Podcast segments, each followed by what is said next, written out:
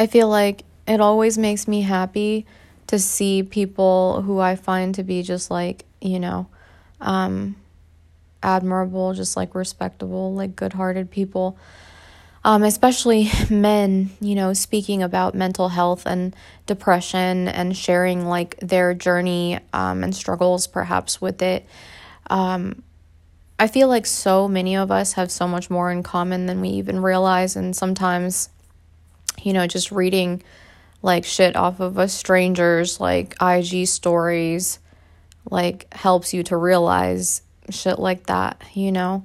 but yeah, I definitely appreciate men that talk about mental health and just anxiety and depression and sort of break the stigma, good stuff.